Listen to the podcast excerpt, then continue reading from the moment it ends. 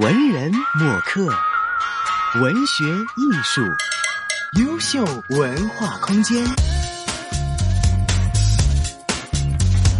欢迎回来，这里是优秀帮优秀文化空间，我是黄子瑜。今天子瑜为大家邀请到的嘉宾呢，是香港艺术界的一位大人物，外界说他呢是香港艺术的先锋艺术家，也是华人实验艺术的先驱，他就是容念增 Danny。 Danny 你好。你好，大家好。刚才您跟我们其实就说了很多艺术的可能性哦。那我也知道您在1982年的时候就已经成立了一个艺术团体，叫做纪念20面体哈。对，这个团体的名字为什么会成立这样的一个艺术团体呢？其实我并不是创办这个团体的，只不过那个时候我跟一批年轻人排很多不同的实验剧，然后呢，那一年呢，我得到邀请要去旧金山去拍电影，那我就说我离开啊，大概要2年左右，然后他们就说哦，那我们成立一个团体吧。那好玩的地方是一个是年轻人主动的一个团体，那个时候大概有20几30个人吧，有些是大学生，有些是刚开始在社会里面工作的，他们都是将自己的零用钱拿出来。自发的组织了一个组织，然后跟着就有很长的讨论，他们在讨论这个名字应该叫什么。对，刚才我说名字的时候说的不顺溜的时候，您还笑一笑，为什么呢？因为是不是其中其实在想名字的时候也有一些故事啊？对啦，他们就决定要有字典的最后一页开始，那字典的最后一页，英文字典最后一页就是 exact。他们在里面希望找到一个名字是可以跟他们那个时候的那一种感觉接上轨，然后在 exact 下面他们找到一个 Zuni 啊 Zuni 啊，这4个英文字母。那这 Zuni 呢是有很多意思啊，一个意思就是说它是蓝跟绿之间的一个颜色，还不确定它是蓝还是绿啊，但是这种颜色呢，就带来很多疑惑，因为它是一个跨越性的颜色。另外呢，他们也查到这个 Zuni 呢是一个 American Indian， 是美国印第安人的一个群族。这个群族呢就不断旅行的，他从来不常住在一个地方，旅居的一个族群。 对，然后他非常喜欢 weave basket， 就是织这个竹篮啊，然后也喜欢唱歌，也喜欢跳舞啊，所以他们非常喜欢这个名字，也喜这个两种解说哈。然后他们跟着就说，如果找了一个名字是跟美洲有关系，应该也找个名字跟欧洲有关系。所以他们就在整个字典找了啊，然后找到一个字就叫 icosahedron。 那 icosahedron 呢是来自希腊的一个字，但是这个字呢直接翻译呢就叫20面体。20面体一个几何的体，然后也有一个2个意义的2个解说的，一个就是几何学上面的一个20面体的一个 form，另外一个呢，就是它是一种 virus， 大家知道什么叫 virus 哈？这个我们生病最怕就是有 virus 呀。那这种 virus 呢，他们发现呢是到现在为止都还不知道它是好的 virus 还是坏的 virus。然后呢，但是这种 virus 呢 spread 的非常快。所以他们拓展的很快，所以他非常喜欢这样的一个字，他希望 Zuni。icosahedron 可以 spread 得很快拓展得很快，也希望它是很多面体的，所以呢，将它在找中文的时候呢就很方便了，一个就有20面体啦，另外一个是跟这个声音啦，纪念 Zuni， OK， 这样来的，所以跟我的名字是没有关系的，因为很多时候有人都说。纪念是不是一个进步的容念增？我说我不敢当。OK， 所以其实这是一个秘密，算不算是呢？还是第一次在优秀帮优秀文化空间跟大家揭晓了。我好像是第一次来这里啊，所以也是第一次告诉大家。但我不知道你有没有在其他媒体跟大家解释过这个名字来由。有一年南方周末来访问我的时候，他就问得很详细。当然那个是一个文字上面的一个报道。所以这是电台首播。对，电台可能是第一次。OK， 非常荣幸哈。所以说，从1982年成立，然后从1985年，您就是这个团体的艺术总监。在85年的时候呢，因为我为他们写了一个剧本，这个剧本就是我借了曹禺的一个作品，叫《日出》，我就说我跟大家排一个日出前后吧。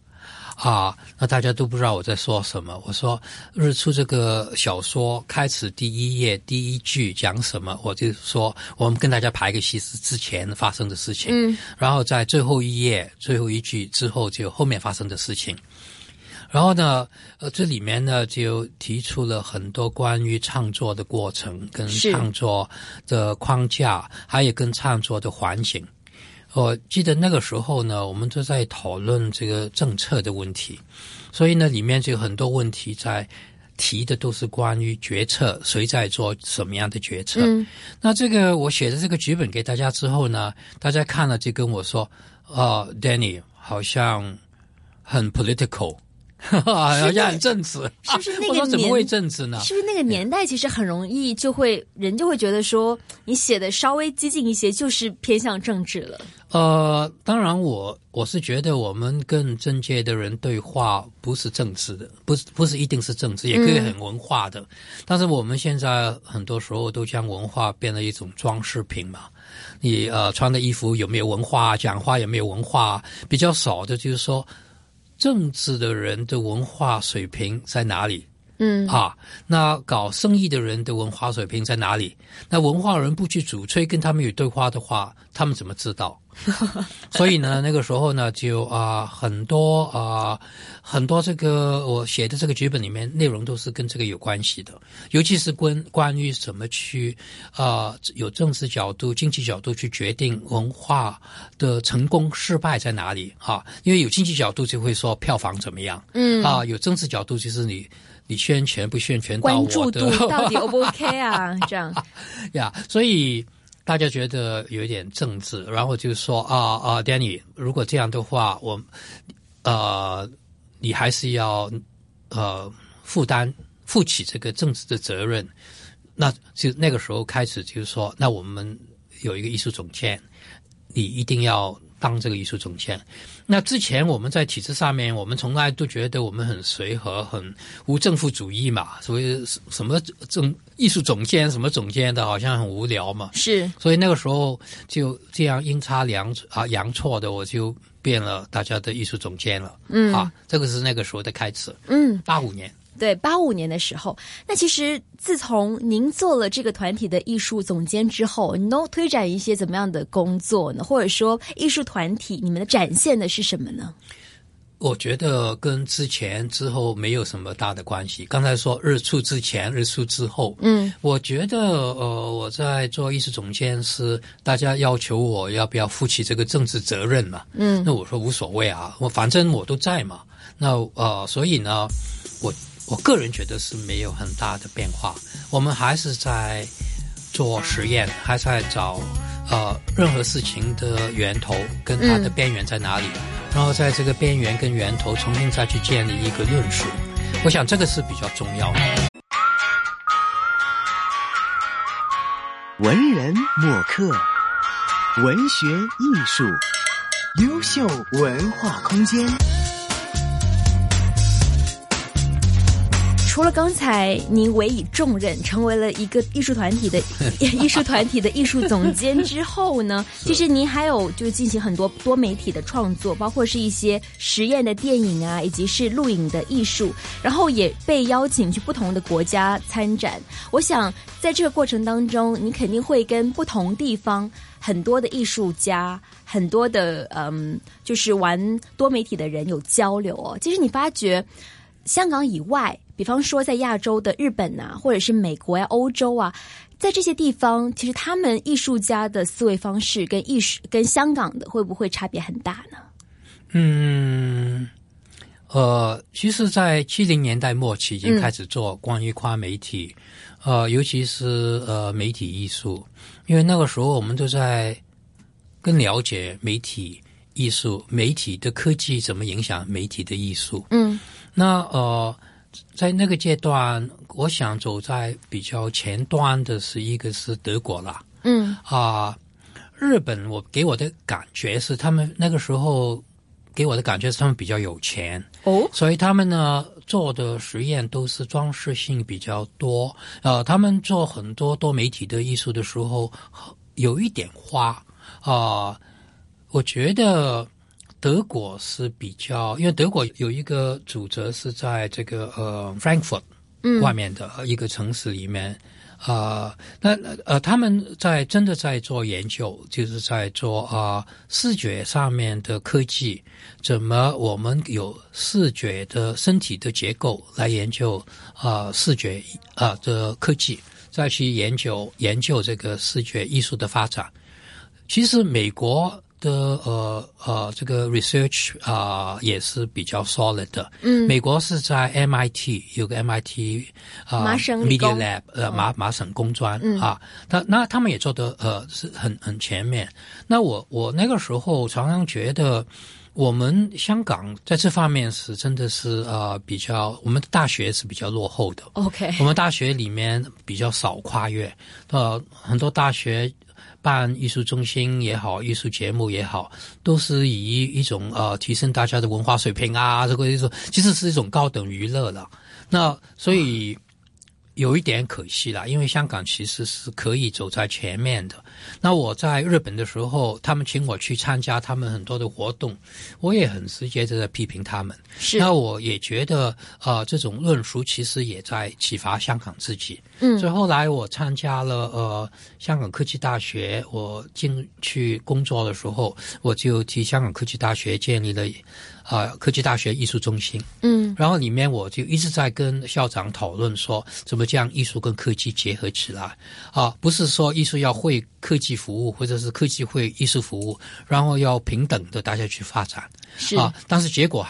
还是没有建立起来，我就离开，因为那个时候我就开始忙很多国际交流方面的工作。那在2000年的时候，其实我也提出了，在德国我提出说科技很重要。我们怎么样可以有文化角度去看科技而不是有科技角度去看科技到了2003、2004年的时候，我就更拓展开来说我们应该有文化的角度去讨论科技的体制跟语言，也有文化角度去讨论经济的体制跟经济的语言，也去讨论政治的体制跟政治的语言，也讨论教育的体制跟教育的语言，也讨论媒体好像我们现在用这个媒体，它的体制跟它的语言。那我那个时候就佛德基金会来找我，能不能办一个世界文化论坛。我就将这个题目抛了给他们。我说其实最重要要开始讨论的是，我们有文化角度去讨论世界上不同的体制然后来启发大家，希望文化界可以有更多 knowledge base， 就是一个学问基础的知识基础，来去探讨自己未来的发展而不是只是好像你搞音乐就只专长一个音乐你不去了解整个社会跟音乐的关系。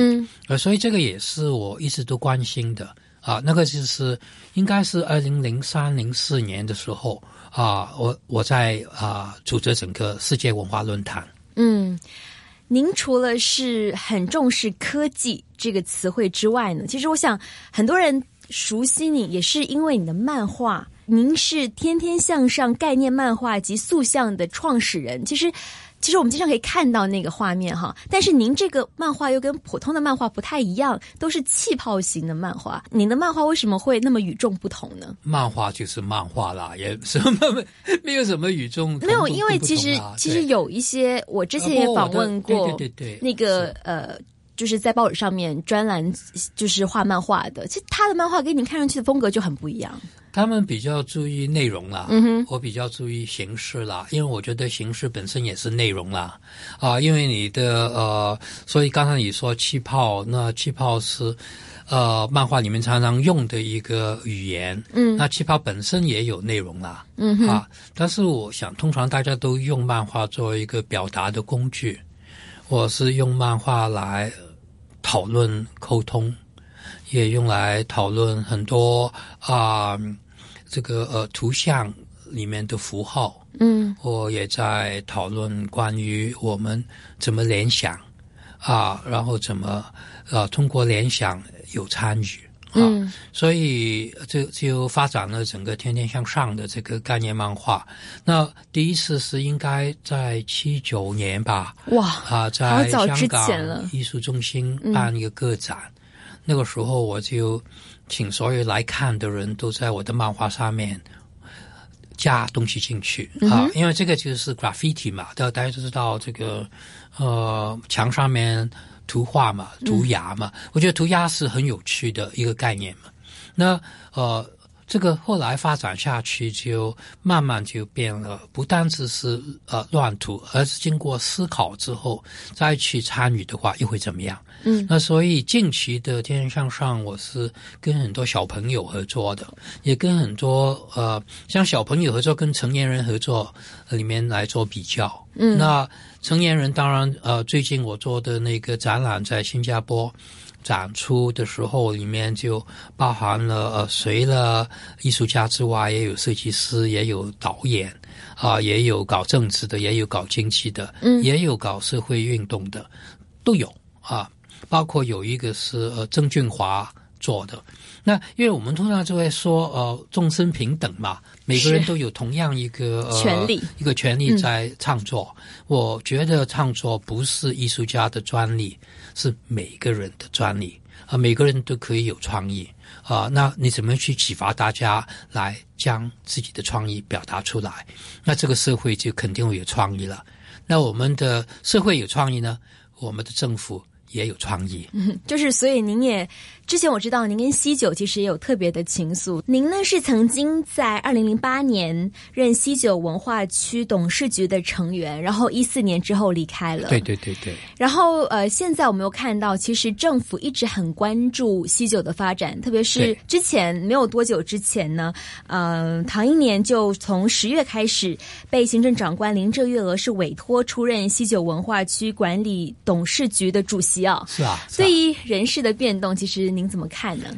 以前变动的太多了，我记得我在做董事的时候，主席改了最少4次。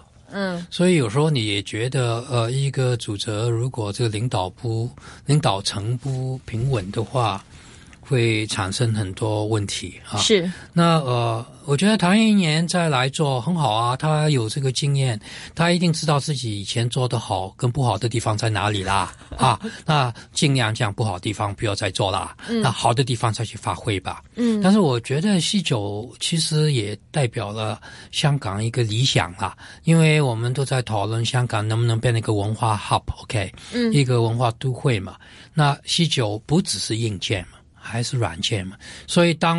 中央政府提“一带一路”的时候，我们就在说，我们不是已经在做了嘛？做了好多年了，都是在做对外文化交流，然后都在强化对外文化交流的基本体制嘛。那香港的确是有一个这样的一个强项在哪里，做这个文化交流这个平台。所以您对西九有些怎样的期望呢？在未来，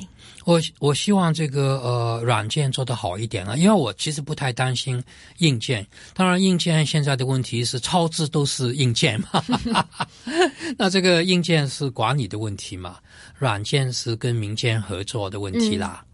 这个网络建立好，要重新 revisit 我们的 vision， 我们的视野是什么，我们的文化指标是什么，那再去说什么叫 cultural hub， 什么叫文化都会。那我常常以前我也跟唐英年也说过，跟这个所有的主席我都讲过的，最重要是西九变了一个世界文化的智库的话呢，